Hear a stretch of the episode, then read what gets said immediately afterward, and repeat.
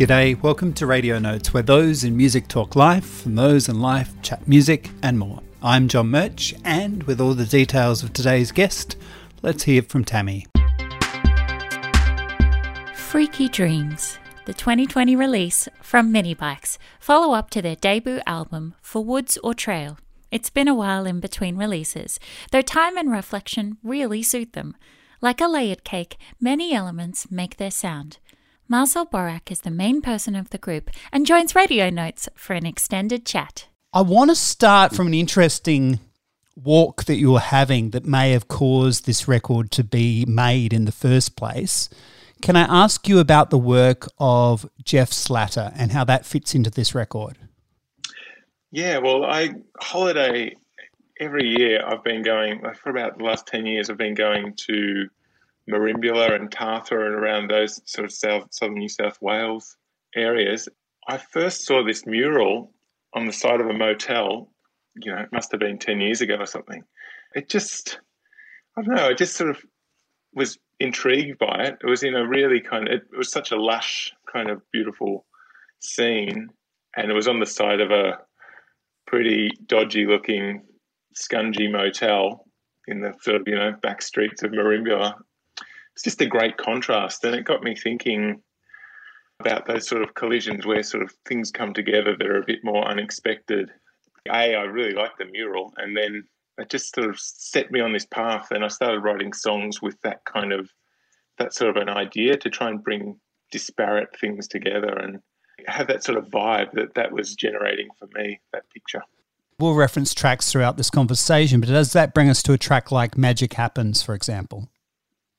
Yeah, well, Magic Happens was probably a bit later in the piece, but I think it was where it really coalesced, and I was kind of I'd made contact with the guy who made who'd made the mural. He had a little um, can't remember. I think it was a phone number or maybe a website printed on the side of the mural, or just he'd you know written it as his part of his signature.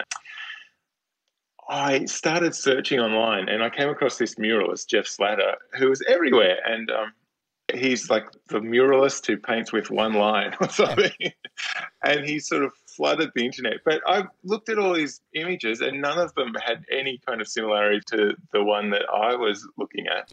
I found one that I thought might yeah. match it. And then I kind of looked at your album cover and went, yeah, there is that one line. But, and then I saw the two photos of your Jeff Slatter in a New South yeah. Wales pub and the other Jeff Slatter. I'm like, unless he had like a very hectic swim.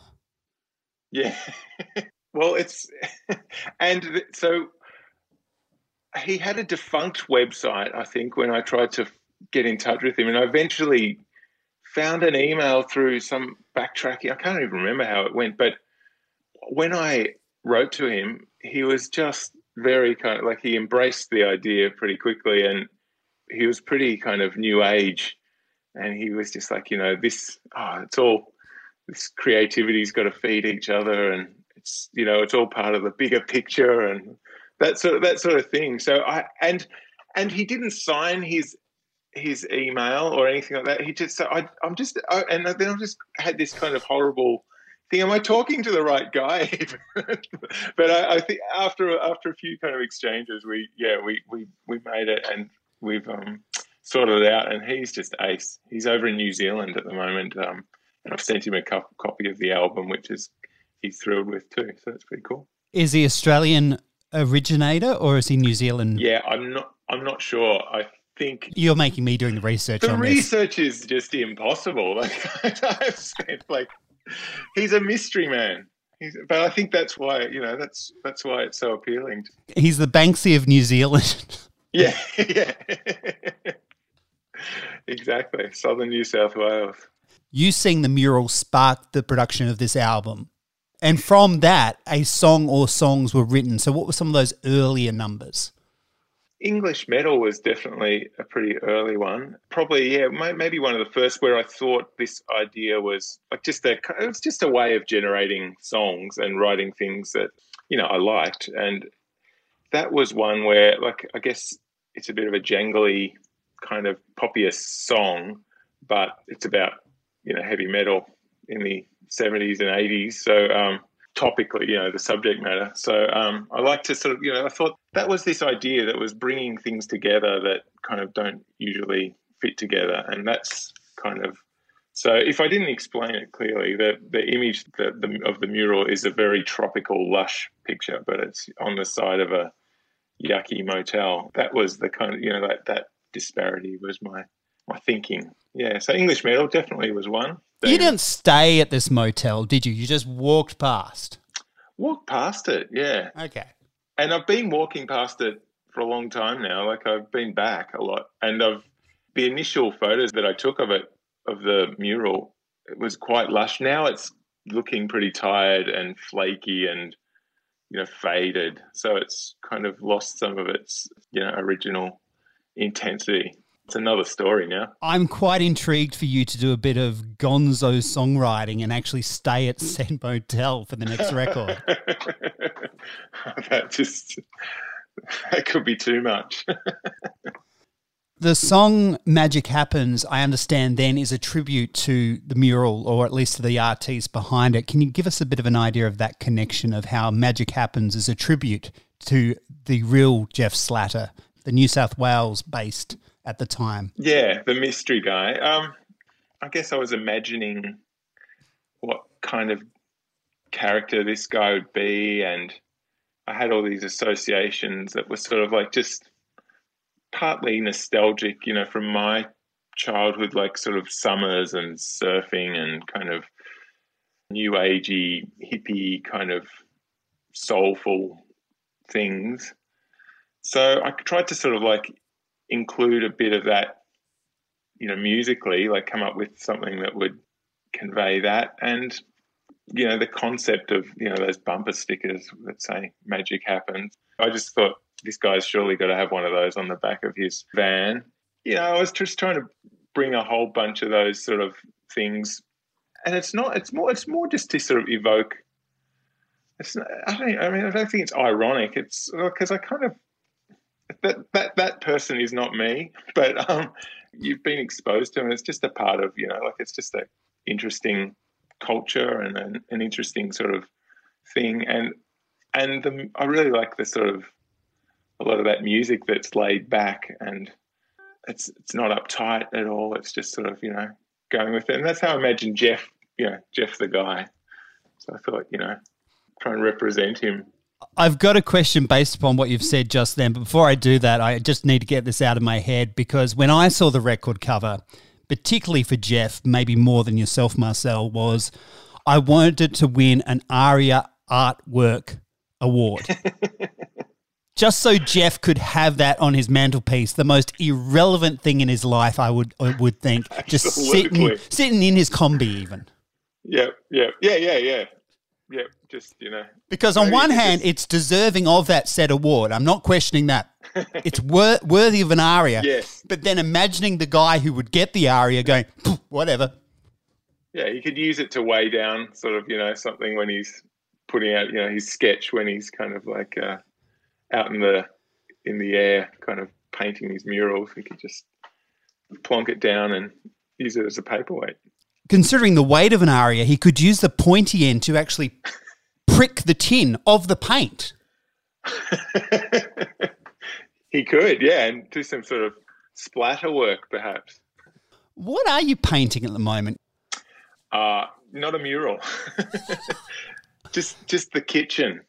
The connection I wanted to make when you were saying about laid back type of groovy music is there is a tip of the hat to Robert Fripp on this very record. What is your connection with Robert Fripp and why have Robert Fripper as a song? I don't have a huge connection to Robert Fripp, really. I mean, I as a teenager, I probably listened to a bit of King Crimson and stuff like that and proggy things a bit.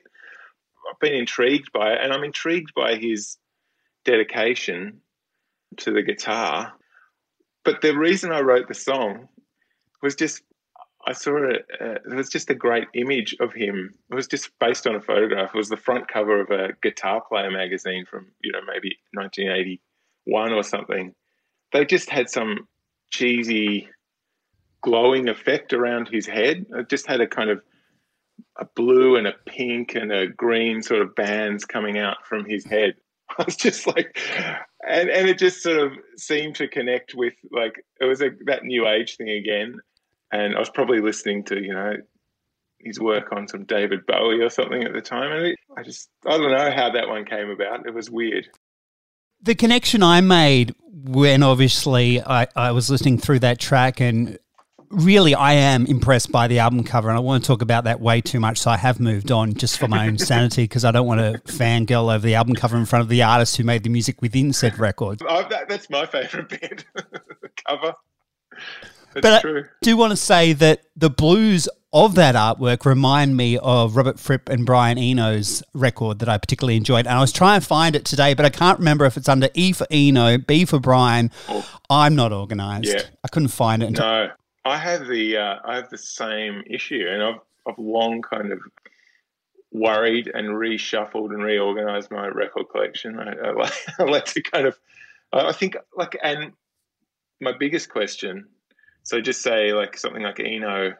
I often file artists like I, I might have Roxy Music, Hmm. but then where, like where do you do you put any Eno records with that, or do you put any um, Bryan Ferry solo records with that? I, I don't know. It's it's a problem. Marcel is our special guest from Minibikes. How do you organise your record collection? Firstly, let's start with compilations. Is it just a strict A to Z compilation or is it genre based compilations? I do have two. I've got um, I've got like a disco compilations or a sort of edging on dancey, uh, disco-y sort of ones, and Mhm. then I've got a more of a oh no, I've got three because I've got like a like a series of '80s ones that I keep together. My compilation section does have it in years. So if it was a ripping 1979, it is right next to the hits of the 80s. It is in its year order. Yeah, that's very good. Mine are pretty random, sort of once they're in their subsection. But I have the subsection within the rock and roll subsection, which is a broader section. Like after Z, I put all the compilations for that genre. That gives you big problems. How do you organize the A to Z? So Surnames and band names, but often just if there's an associated artist or band, I often group them together in whatever I'm feeling. So right there is the danger line. As you said with the Roxy Music versus Bryan Ferry solo, yeah, it is. I mean, ideally, you'd have two copies, like a you know, like a library. You might be able to shelve them in, you know, like Dewey Decimal, but Oh. then where, Uh. where does a Louis Armstrong record go? that goes in jazz section, but the old time jazz section. I've got a '60s jazz section as well. All right, is there anything? it's ridiculous. They're all there, but uh, finding things could be a problem. Where do 10 inches go? I've got a, a box with 12s and 10s in them. So some 12s are with the artists as well. Oh, God. I've only got two 10 inch records. So one's an instructional guitar record, and one's a like Davy Graham English folk record, I think. Let's get back to Oh, your. there's an Icehouse one as well that I, I just remembered. A Flowers 10 inch. What was the last vinyl record you bought? Or was given to you, maybe? What did I get? Actually, I got a meanie single from my friend Wally, his latest single, which is a, a seven inch. It's got great cover art. Well, speaking about great cover art, the brand new Meanies record I'm excited for. It's got these two people with like decaying faces, which will be out soon on the same label as yours. When did you first meet Wally of the Meanies? That was it's pretty. It's a long time ago. It was my first professional gig, and I was the bass player in a band called Afterglow, and Wally was booking the. No, it was my second gig, and we Wally was booking the Tote, and um, I think we were all underage at the time. He made us like go upstairs in between the bands, and I think we were late too. We didn't realize there was going to be like you had to do sound checks and things like that. I just, you know, we knew we're playing at nine thirty or something, so we probably turned up at about nine twenty and just tried to you know bring in the drum kit and do all that sort of stuff. Was, yeah, so that's when I met Wally when he was booking the Tote all those years ago. I'm just realizing that you were the bassist of Afterglow, who I used to play on breakfast radio back in the day. Oh right. It was a great record. Uh, it was an EP. It wasn't a record. It was an EP that you had out yeah. at the time. Yeah, there's a couple of EPs. Yeah. You had a solo record in 2006 called "I Was Only Dreaming," and now you're having freaky dreams. I've never even thought of it, but yeah, that's must be obsessed. The theme of the record is beach, sun, and romance. That's the vibe that I'm getting from it. It's what I like, and um, like I got to a point where I was writing, you know, when I was sort of like feeling good, you know, like I'm not trying to write sad songs. I was just sort of like happy and doing the stuff I like. Just reflects those sorts of things, you know, your life at the time. The sax on Nobody's Boyfriend, which is one of the, the hit singles that are, that's coming off of this record. Everyone's sort of, because there's an idea that sax and music don't go together unless it is in the jazz genre, which is totally untrue.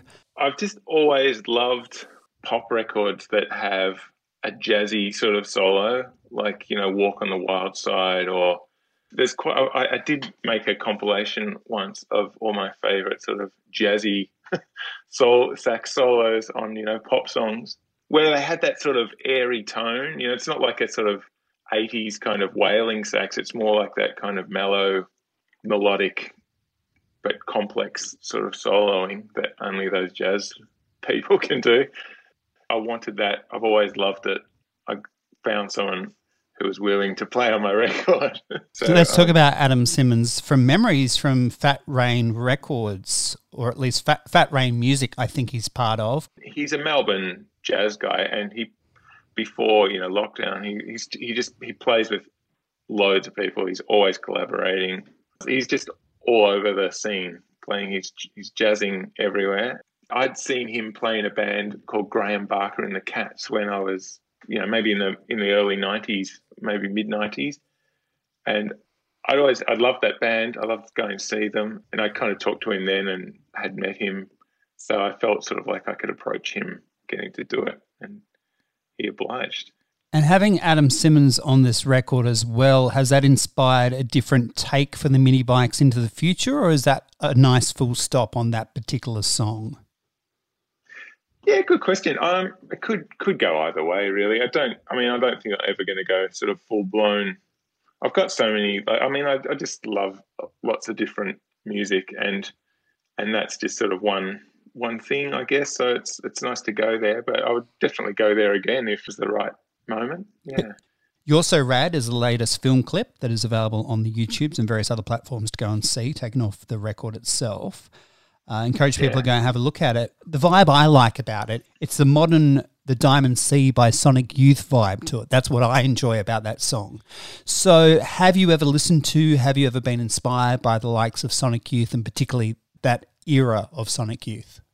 I've sort of never really, like, once I started listening to Sonic Youth in you know, when I was a teenager. I've never really stopped. yeah, I love them. Yeah, they're one of my kind of touchstones, I guess, as a band. When you listen to a sort of whole different bunch of styles of music and different artists, I'm one of those people who just sort of like listens pretty widely, but then sometimes I want to sit down and write a song and I want it to be I'm so obsessed with Sonic Youth at the moment. I just want to write a Sonic Youth song, mm. and I probably did that, you know, like when I was sort of younger, and then I probably tried to write Neil Young song at another time. Or, but I think at this point when I'm writing, I just try not to think too much about specific influences, but all those things that are there in you, you know, that have kind of informed you over the years come out. And then, like, I recognize that when I wrote you're So Rad, I sort of thought it had that sort of vibe, that sort of melodic but dissonant guitar-y, drony stuff. So I just tried to, you know, like, you know, bring that out a bit, but I didn't really kind of set out to write a song that sounded like Sonic Youth. But once I kind of, it was sort of half there, it just made sense to kind of give it some of those touches. There's just a handing over of some sort of musical baton, I feel, with that song as well. It is your song, but there's a sense or a acknowledgement of the history of where that music's come from as well. I'm a huge fan of Thurston Moore's solo work as well for that very reason. Amazing musician, uh, and that is a big part of like you know including some of those sort of ideas that he has about music like that it shouldn't. I mean i do i do probably music make music that he would sort of vomit at you know as well. But like the way he talks about music and the sort of ideas that he has about you know like the motivations in making music and sort of like how it should come out they're sort of intellectual ideas. And i really like those aspects to his sort of music making I think he's he's a really interesting guy. Talking about the inf- whole band. Talking about influence of music of the past influencing today's modern cultural perspective of pop music and music generally. Is it true that you're one of the backing members of the Relive Spicks and Specks? That's true. Yes, I did two episodes with the. They had a, a band playing, yeah, and one with Tina Arena and one with.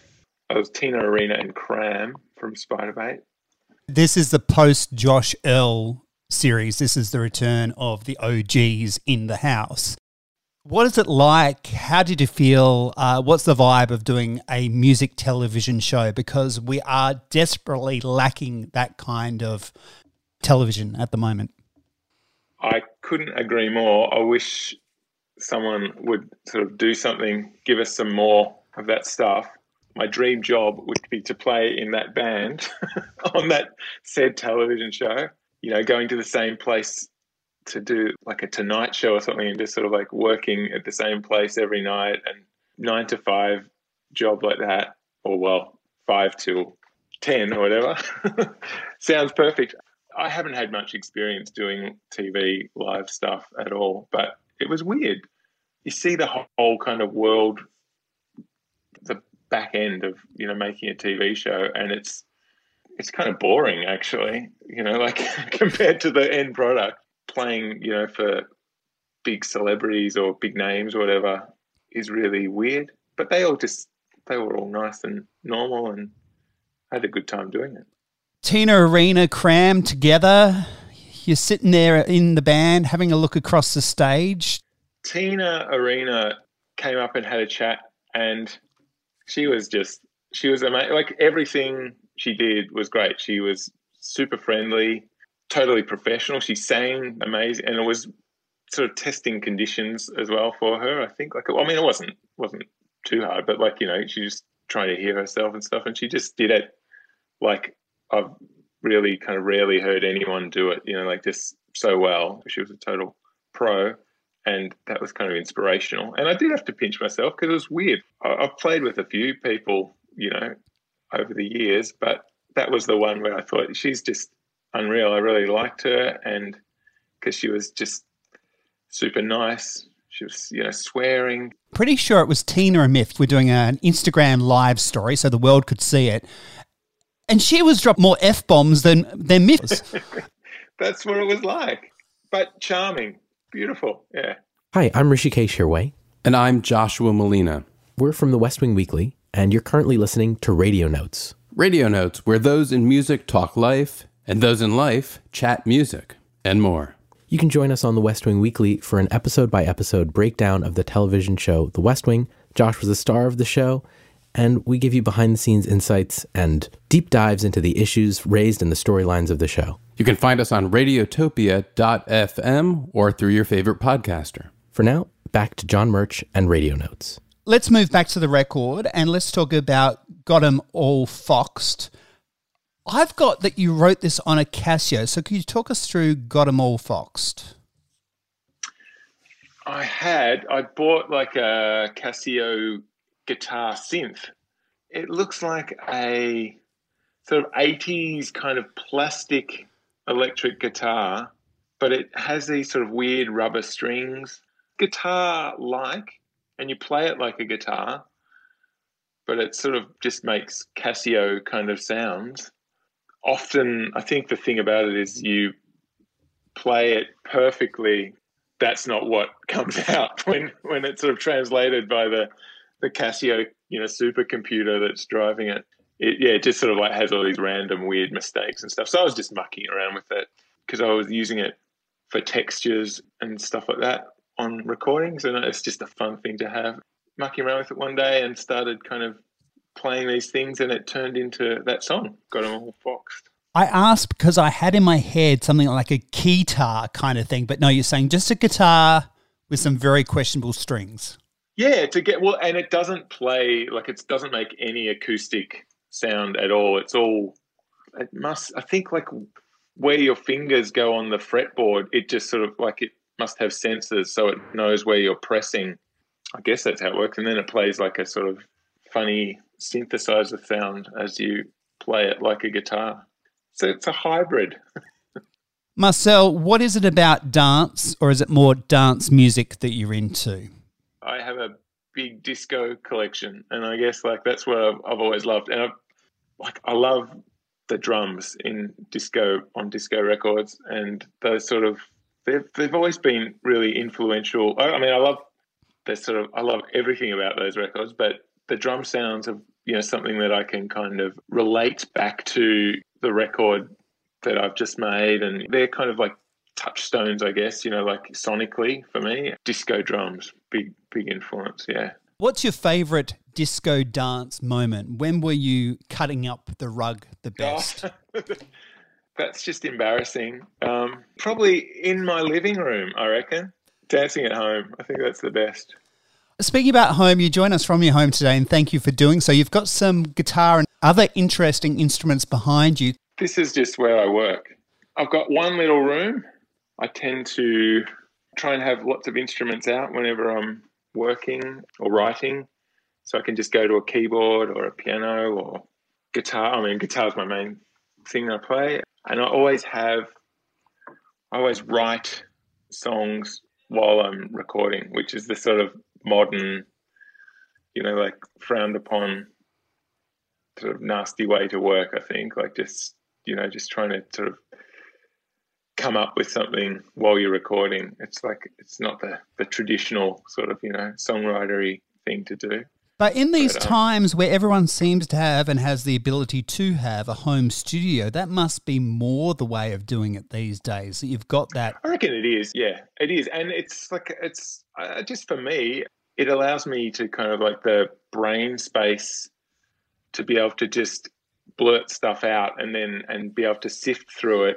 You know, much like you were sort of going op shopping and looking for something. You know, like there's all this shit out there. You know, occasionally you just find this little jewel, but like you mightn't be when you're writing, you mightn't be aware of it at the time, but you've captured something, and then you can just sort of keep working on it to reveal it. So, so my idea of songwriting is that kind of revealing something rather than just you know sitting down and having a creative moment and you know like conceiving how some song is going to go. It's more like just teasing it and coaxing it out I think, which I'd love to be able to write with a piano or whatever and write songs, but I've, I, and I, and I can to a certain extent, but they they just they don't ever have the same kind of qualities, the things that I like in a song. You seem to capture all these sort of singular moments when you're you know you're in that kind of state where you're really excited. You're kind of if you if you're onto a good idea, you're kind of getting this stuff out, and often it's sort of really hard to repeat.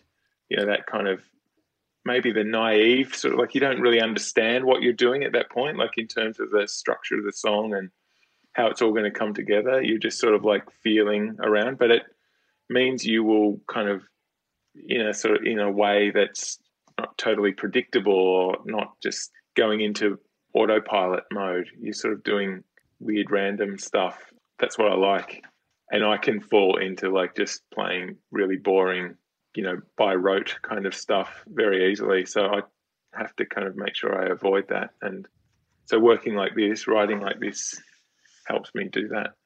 So then lyrically, is it less about being in the moment than it is about remembering the moment and then during those sessions bringing out the ideas that stick that are actually shining through that yeah definitely yeah it's like a sort of just a big edit then like with lyrics like i often that's part. It's a big. It's a strong part of it for me. Like to have a lyrical idea, but like if I feel like there is a good lyrical idea, it doesn't have to be totally resolved, but some of it's there. I can. I'm happy just to sort of like then go over it and keep working it until I can kind of get it to a point where it's finished. We started our conversation saying that this latest album, Freaky Dreams, was started by the mural of Jeff Slatter, as we mentioned, bringing us to, I guess, that point that that was the reference point that brought up some of the material. But another thing that seems to that you've mentioned is that time was an influence of this record. In what way has time played its part on this record? As you probably kind of like, I'm I'm not I'm not a young person. so like I guess I've just I wasn't like in a real hurry to put the record out um, or to finish it. I just figured like there's so many things that I'm you know like I've put out records and I just wanted to kind of not sort of force it to come out. I just wanted to like let it happen over whatever time it took, and it did take a while.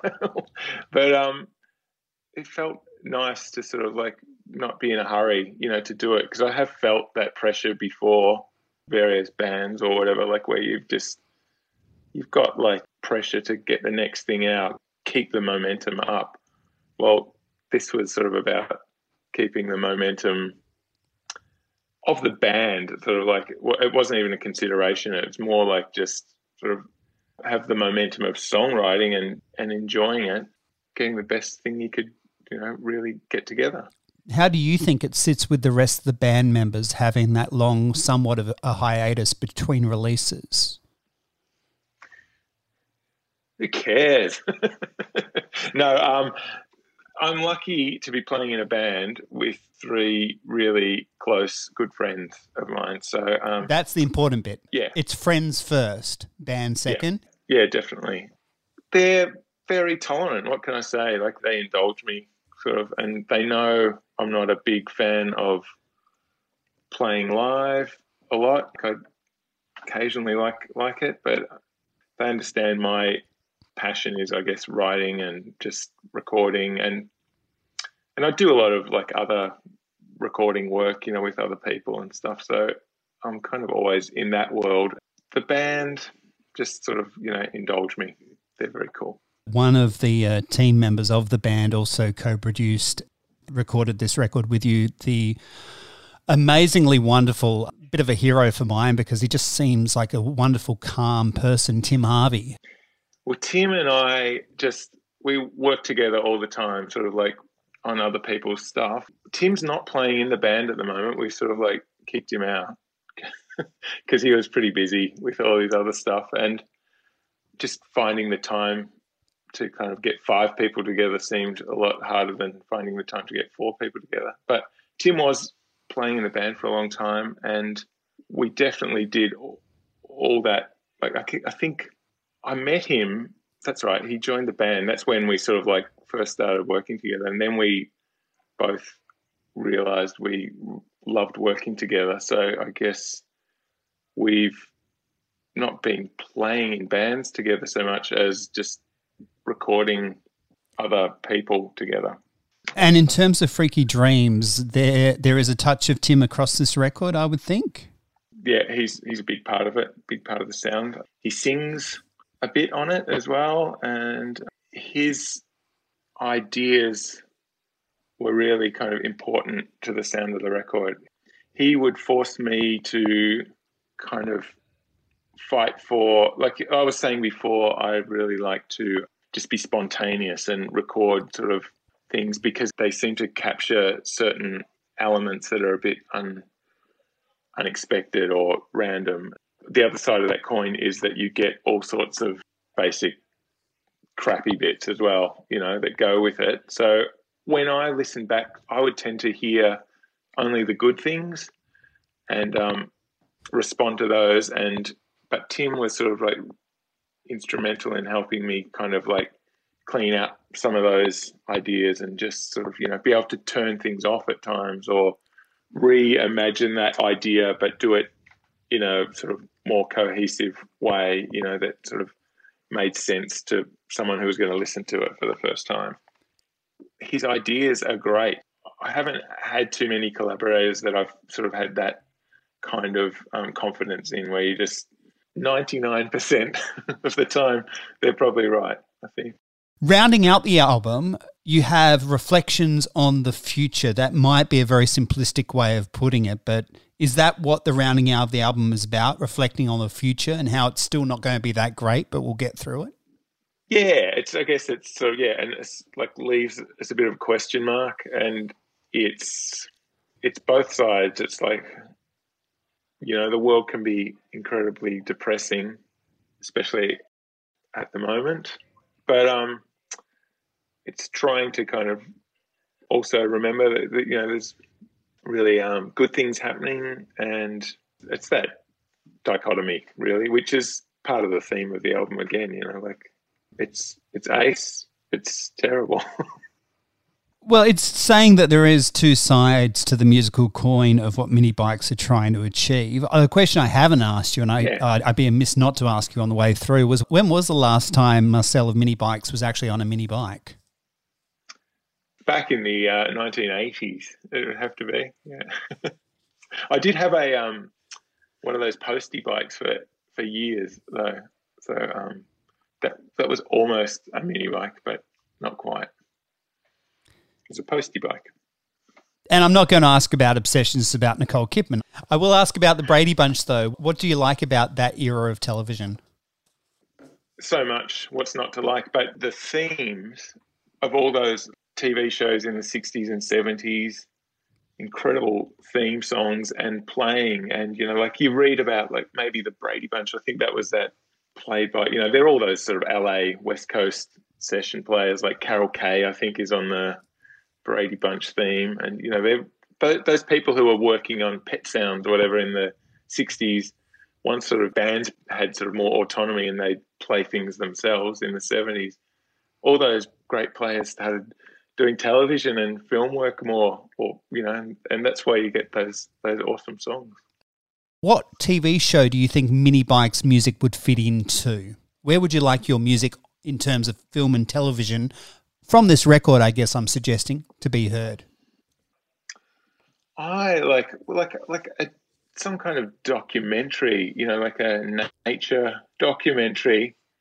I think like with just like the musical elements, maybe, you know, some of those sort of washier moments, you know, get rid of all the, you know, they do those mixes and they take out all the lyrics and stuff like that and just use some of the, the musical aspects or the musical content rather than the singing and just um, in a doco. That'd be pretty cool. And it, are we talking an animal doco? And if so, what animal is at the fore for you? Given the sort of cover art, it'd have to be sort of dolphins and whales, I think. What other projects are you currently working on? Where can we see you? Um, well, Minibikes have been recording. We've got another album almost finished. I can't say when it would come out because um, I'd be wrong. It's probably going to be a very long time, but um, that's nearly done. Just on that, 2011, 2020, but then is there an urgency now? Well, I did finish Freaky Dreams about five years ago. My bad. And then, yeah, no, no, no, because I, I, haven't told anyone that. It's not in any of the, uh, like, it's just that I just was incredibly lazy. And um, as I said, there was no rush to get it out. Yeah. And the only reason it came out, I have to thank, you know, the record label, Wally, who he had it and said, this is, you know, this has got to come out. And he did it. Where would we be without record companies like Wally's, though. Obviously, there are still great people like Wally who can hear what you as an artist are doing and actually get it out of the bedrooms, get it out of home yeah. studios. Yeah, that's a really great point because he and there's so many other people out there like that who just have an amazing enthusiasm and they're able to look at music in a way that not a lot of people do. I think like these special people, they see stuff, they like it or hate it, based on purely their own kind of you know taste really and they're not sort of they seem like they're not influenced by the wider sort of community of music they're not trying to kind of fit in, or mm. they they just sort of like embrace all sorts of things. Could be in, in any style. I love those people who just passionate about music. I think it's nice to be able to have broad options, and I really kind of take my hat off to the people who stray away from what's safe in choosing what they like and what they put out, you know, if they're a record label. And for those record collectors, you've got to get in early on this. The fluoro green vinyl is available through Bandcamp, and it's fluoro green. Was that your choice to go fluoro, or was that Wally's? I think it was a consensus. Yeah, I liked it. It reminded me of a frisbee that I once owned. Which brings us back to the beach theme. It does. Frisbees feel like a beach kind of thing. Yeah, I've just bought one online. Tim broke my old frisbee. He took it on tour a couple of months ago, six months ago, cracked it. That's going to test the friendship. Well, funnily enough, he's such a nice guy that I've ordered two frisbees, one for me, one for him. We're joined by Marcel Barrack, is from the band Minibikes. He's in his home studio at the moment. We're just about to round out a conversation with him on radio notes. Marcel, wow, that is um, that's a really nice guitar. Well worn. It is worn. It's yeah, not by me. I bought it like this, but um, it's it's actually I don't I feel bad often when people ask me about this guitar. The guy who owned it I didn't know this. I bought it and then I took it to get fixed at a certain point. point, and the repairer told me the story of the guy who owned it, who had become homeless, carried this guitar around in a plastic bag, and it was his only possession. And at some point, it wasn't his possession anymore. Mm. He must have sold it, and that's probably you know when I bought it. I didn't buy it from him. I just bought it at a shop. He recognised it because it was so beaten up, and it also the neck is different than the original neck. It was because the guy had tried to do some work on it himself and completely like ruined the wood on the neck. It has a different neck. The guitar repairer knew that it was this one because of that.